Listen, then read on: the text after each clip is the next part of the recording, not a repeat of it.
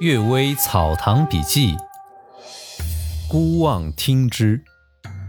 二二百五十八，沙狐遭报复。李阿婷说：“呀，滦州一居民家里有狐狸，占据他家的仓库居住，不大为害，只不过偶尔抛掷砖瓦，偷窃些食物而已。”后来，这户人家请来法师做法，加以整治，杀死了几只狐狸。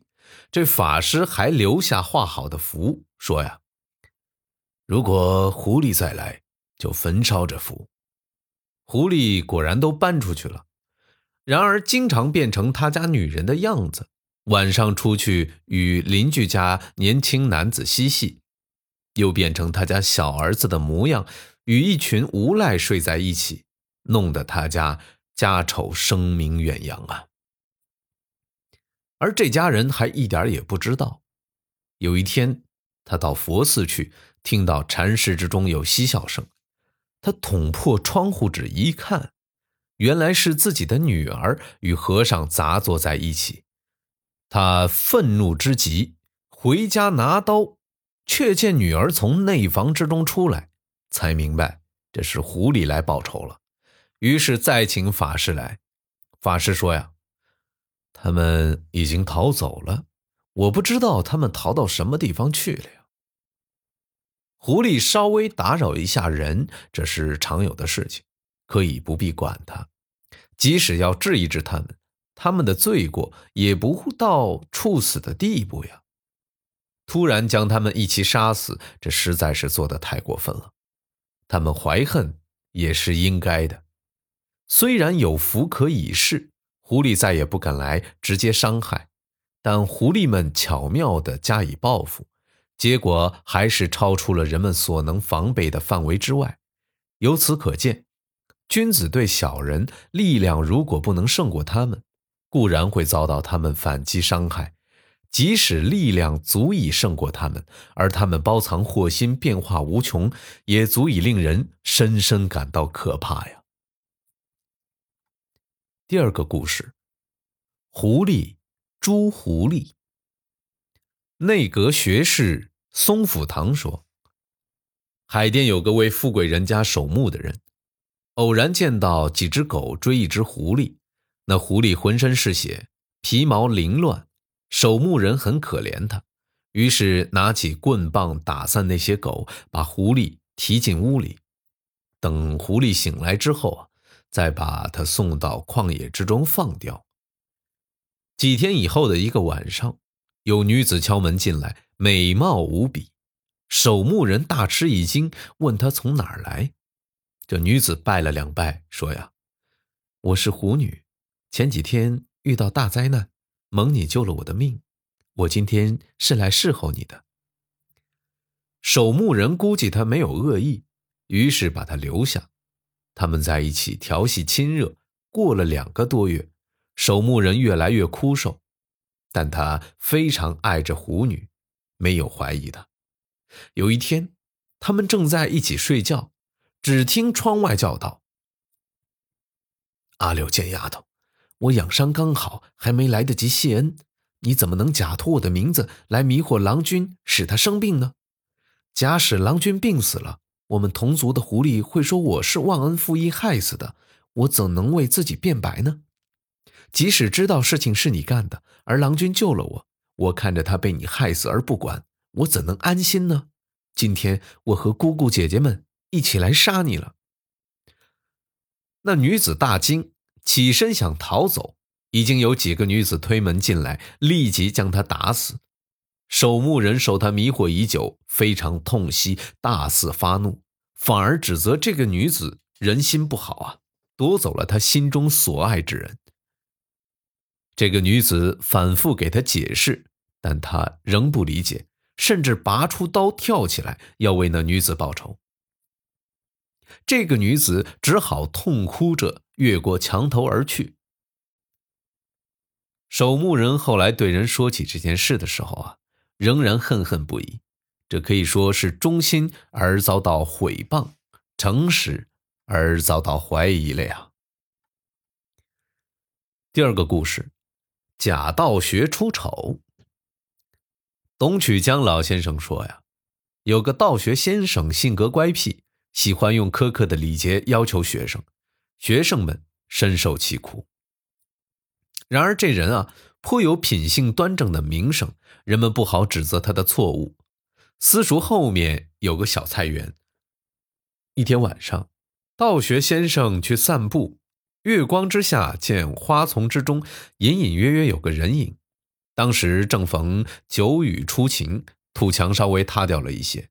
他怀疑是邻近的人来偷菜，于是走进去追问。只见原来是个美女躲在树背后。他跪着回答道：“我是个狐女，因您是正人君子，我不敢靠近，所以晚上来折花。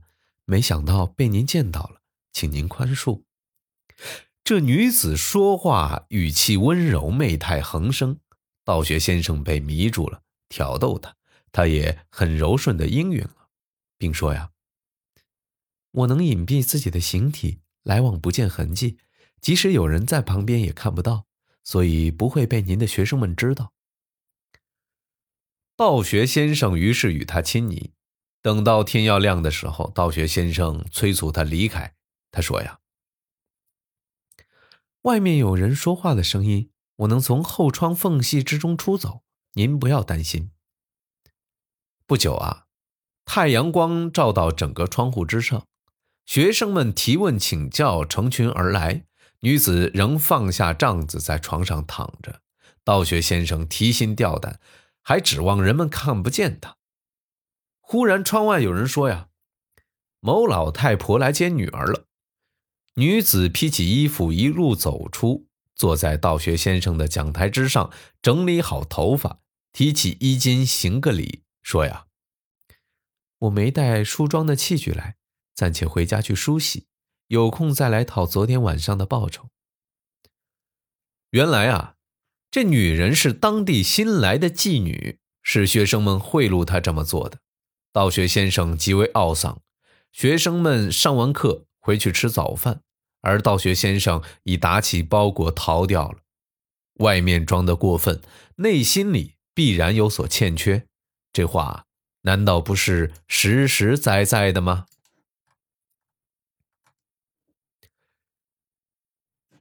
第三个故事，偶人做鬼仆。东曲江又说了一件事儿：济南有个富贵人家的公子，妻和妾啊。相继死去。一天，他独自坐在荷花亭，似睡非睡，恍惚中好像见到已死的妾。他素来很喜欢这个妾，所以并不害怕。问他为什么能回来，妾回答道：“啊，鬼也划分地界，土神禁止随便走动。今天和明天正逢娘子诵经的日期，连做布施，所以我来领法时。问娘子来了没有？答道。”娘子的案子还没了结，怎么能自己来呢？又问：施舍饭食对死亡的人有没有用？布施又有什么用呢？妾又回答道：上天的心意是仁爱的，佛法也以慈悲为本。赈济活着的人，上天和佛都很高兴；赈济鬼，上天和佛也高兴。所以布施是为了替死亡的人在阴间积德天福。并不是为了给他们自己吃的。问阴间情况和他的感受怎样？妾答道：“我这辈子托生为女人，是因为我前生的罪业；给你做妾是前生的缘分。现在罪业缘分都已了结，静静等待再次转生，有没有什么艰苦或很快乐的感觉？只是缺个小丫鬟使唤。你能为我烧个人偶吗？”公子猛然惊醒，姑且相信有这么回事儿，做了一个偶人烧掉了。